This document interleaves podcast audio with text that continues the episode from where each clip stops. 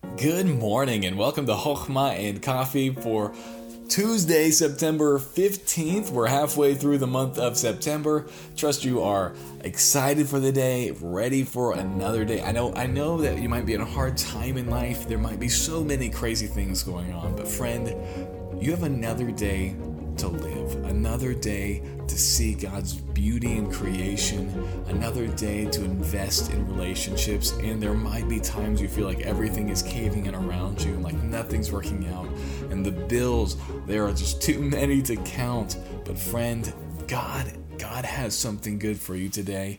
And even if there is trial after trial, those trials are gifts. And I, am not trying to say this facetiously, this is the truth. Every trial we go through makes us stronger, has the potential to develop in us the virtues that God has for us. And so, friend, stay strong, stay encouraged. There is day after the night you may be going through. Now, we're continuing through our journey in Matthew, and I want us to look at verses 18 through 20 of Matthew 21, and this is what they say. Now in the morning, as he returned into the city, he hungered. And when he saw a fig tree in the way, he came to it, and found nothing thereon but leaves only, and said unto it, Let no fruit grow on thee henceforth forever. And presently the fig tree withered away. And when the disciples saw it, they marveled, saying, How soon is the fig tree withered away? Now, this is a crazy account. I'm not going to get into all the depth of this with our short little chokhmah today.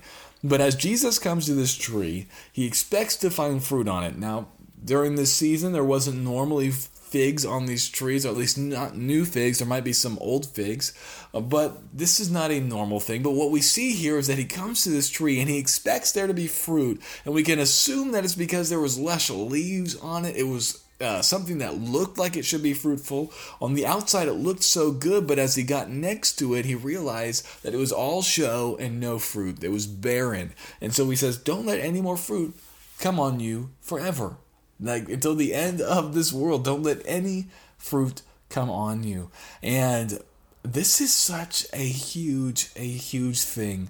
You see, Jesus has just been with the children of Israel for these about three years, and it looked so good from the outside. The temple looked so good from the outside, yet there was no fruit. There was none of that goodness that should have been there. And so, in a in a symbolic act, Jesus curses the fig tree, and this is something that we need to realize in our own lives. It can be easy to put on the leaves.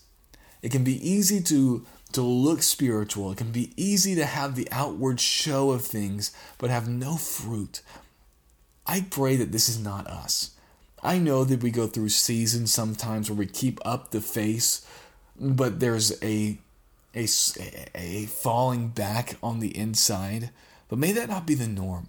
Even if, if you sense that is you today, may today you ask God, God, fire me up. May you bring your fruits of the Spirit into my life. May it not just be all leaves. Lord, may your fruit show forth through my life so that others can come and be satisfied in you through me. Friends, may we not be like this fig tree that Jesus had to curse because it didn't have any fruit. May we be Christians who are overflowing with the fruit of the Spirit. And maybe you're thinking, I'm not strong enough for that. I'm not a great enough Christian for that. The amazing thing about fruit is that it is born through us if we just allow the Holy Spirit to do it. It's not us, you know, flexing our muscles trying to grow fruit. Fruit happens when we are healthy Christians, allowing the Holy Spirit to work through us. And so, friend, today, allow the Holy Spirit, when He prompts you, allow Him to work through you. I hope it was a blessing. I'll talk to you.